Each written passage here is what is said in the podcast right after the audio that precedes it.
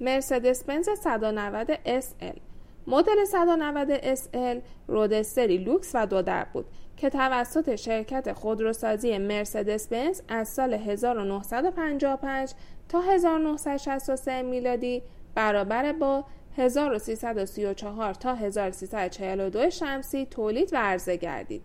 از نمونه اولیه آن در سال 1954 همراه با یک سقف قابل جدا شدن در نمایشگاه اتومبیل نیویورک رونمایی شد.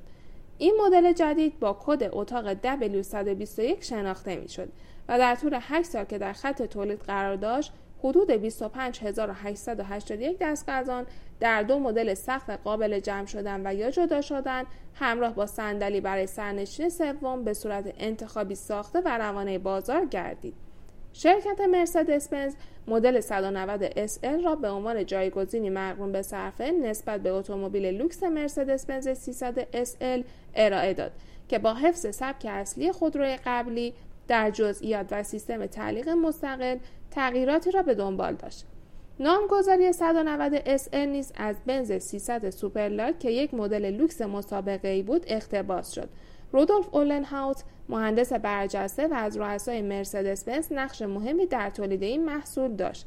موتور 4 زمانی که برای اولین بار در مدل مرسدس بنز 300 اس ال مورد استفاده قرار گرفت، پس از مدتی با تغییراتی همراه شد و در مدل 190 اس ال مورد استفاده قرار گرفت و به سیستم مستقیم تزریق سوخت مجهز شد که این نوآوری باعث افزایش خروجی موتور و کارایی آن می‌شد.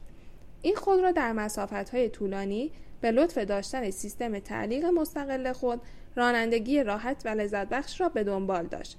طراحی این اتومبیل اسپورت و لوکس که به سبک خودروهای مسابقه‌ای دهه 50 و 60 ساخته شده بود، در جوامع اتومبیل‌رانی و در بین رانندگان محبوبیت زیادی داشت، چرا که این اولین مدل رودستر با سقف قابل جمع شدن یا جدا شدن بود که در تمامی فصول قابلیت استفاده داشت.